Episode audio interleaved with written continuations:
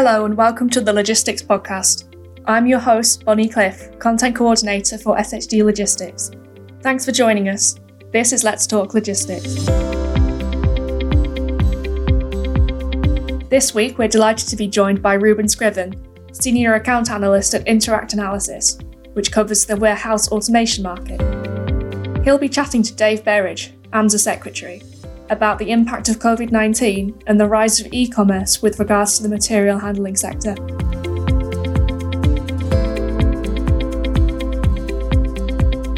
The pandemic has had a big impact on many industries, as I'm sure we're all aware, but how has this really impacted the materials handling equipment market and the various sectors within that? Really? So I think the obvious answer here is e-commerce. Obviously, people are shopping from their homes online, and in order to do that, the logistical task of getting the individual items from a fulfillment center to the customer is becoming a big challenge for many retailers. E-commerce is really driving the demand for individual item distributions. When we look at grocery, this is really an area which until COVID, a fairly small percentage of people really shopped online. There were the first movers. There were some people that have been doing it for the last 20 years in the UK. But in terms of the actual percentage of people purchasing online, it's really increased throughout COVID. And not only is the percentage of people purchasing online increasing, but also the expectation for how quickly they're expected to get the goods. And that's really the main driver right now for automation and for the disruption in the grocery and food logistics. If you look at these rapid delivery companies, for example, Gorilla, Weezy, uh, GoPuff in the US, they're attracting a lot of venture capital right now. If you look at the venture capital funded for these companies in 2020, it was just over $1 billion.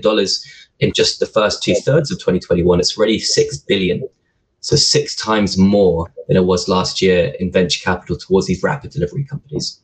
My parents, who are both in their 80s, pre-pandemic would never have considered using e-com and home delivery but during the pandemic, we're quite happily ordering from the local supermarket and taking deliveries. And I can see them still continuing to do uh, online shopping. One of the really interesting things we're seeing is if you look at the traditional brick and mortar retailers, Tesco's, Walmart in the US, Kroger, their online customers are ordering more than when they go into the store. So their basket size is around double online basket size compared to in-store basket size. Walmart has three times as big.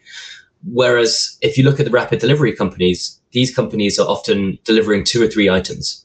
So we're having a big dichotomy in terms of the way people shop online. So it's not like I mentioned, not just the fact that people are, are shopping online more, it's that buying habits are shifting and moving. And this really has two big impacts. Firstly, it means that the rapid delivery companies batch their orders much more efficient. If you're having one or two items being delivered and all of your customers and all of your delivery slots are going to be within the next 30 minutes, it's very easy to batch orders because these companies only hold about 2,000 SKUs. Whereas if you look at the large traditional grocers with basket size of 50, 60 items, and also you might have one person wanting their order in two or three days and the other person wanting their order in, in 60 minutes, it makes it really hard to batch those orders up. So you're looking at more discrete picking methods.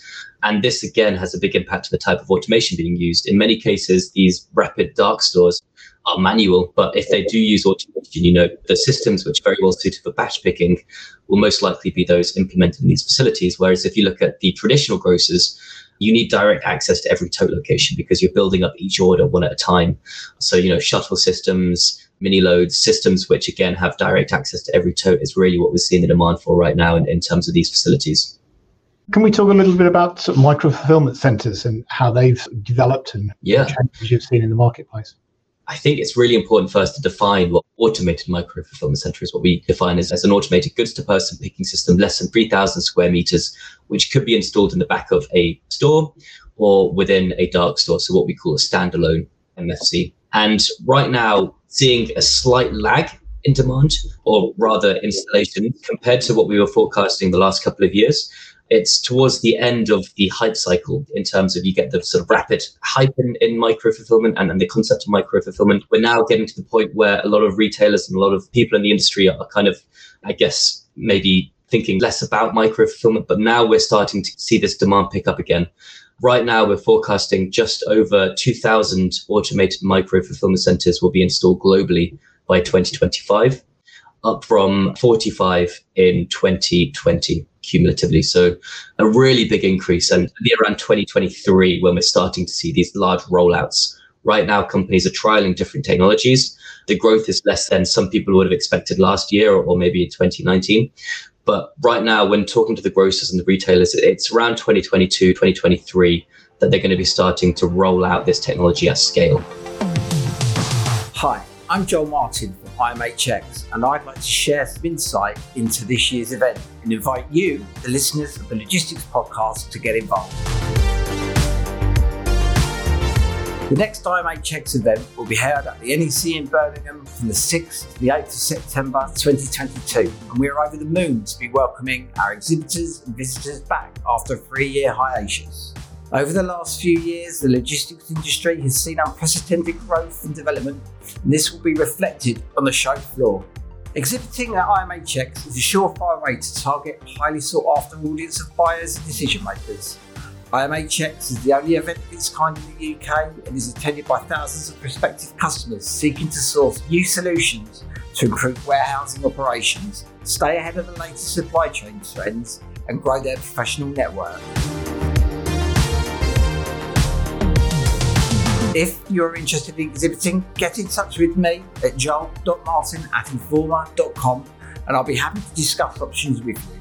Space is filling quickly, which just goes to show how excited the industry is to meet again. I'm looking forward to returning to the NEC in September and hope you will meet us there.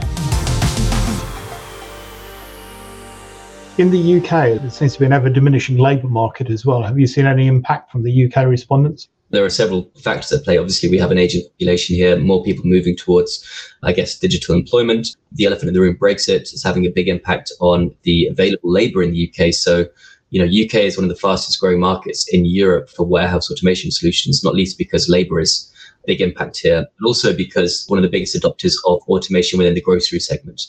And this again is, is really driving demand of the UK for automation. In terms of future technologies, what have the respondents said in terms of how they see the market developing and how do you see the market developing as in your own research?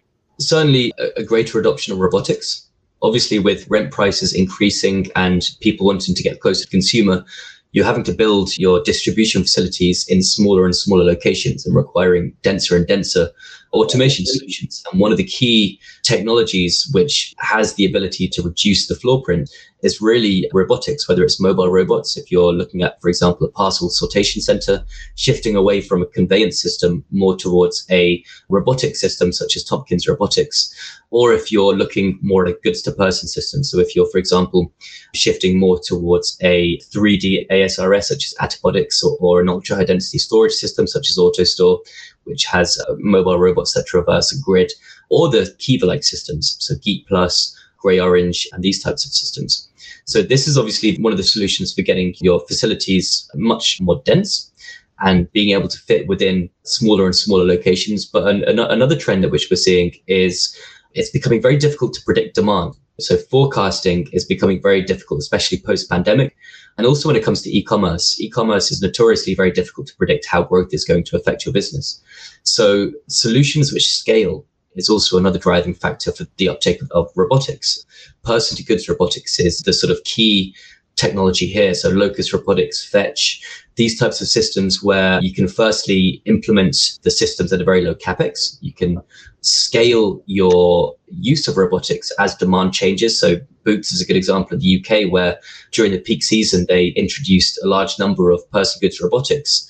And then as the peak season ends, they'll scale back that use in conjunction with the robotics as a service business model. This gives the retailers the freedom to not necessarily have to invest two, three million dollars or pounds into a large automated facility, but they can scale their automation in conjunction with their growth and the demand. If we're having this chat in a year's time, what do you see us talking about? Are those the sort of technologies you think we'd be discussing? It's a good question. I think one of the key things which there's a lot of uncertainty around is the semiconductor chip shortage. So right now, you know, automotive has been a big demand or, automotive companies have invested a lot in automation and they will continue to do so.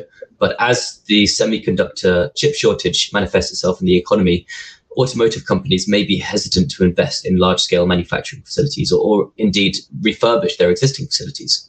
So right now, the expected demand for automation in the automotive sector is a bit of a question mark or at least it's, it's, probably the most challenging to forecast because it's really contingent on how quickly automotive companies and tier ones and tier twos are willing to start investing again in, in increased capacity. So I think if we were to speak in one or two years' time, I think understanding how the chip shortage manifests itself will be a really key determinant in understanding the future demand for automation. I mean, certainly the chip shortage is touching a number of my clients, and timescales for projects are extending. It's a real sort of left field risk that people didn't expect. There are other shortages around steel and plastics and so on that are also starting to impact on projects. You know, the, the steel price going up significantly during the pandemic has obviously made it more challenging to achieve an ROI. And again, this is driving some companies to adopt infrastructure free, so mobile robotics, as opposed to you know large conveyor systems and ASRS systems, which typically would have a lot of steel involved. So that's another driver for robotics here. Thank you to Rueben for sharing his thoughts with us today, and today for conducting the interview. For more information about integrating robotics into your warehouse, visit interactanalysis.com forward slash research forward slash robotics and warehouse automation. For the latest updates from the material handling and intralogistics industry, be sure to sign up for the SHD Logistics newsletter at shdlogistics.com. Thank you for listening to the Logistics Podcast. See you again soon.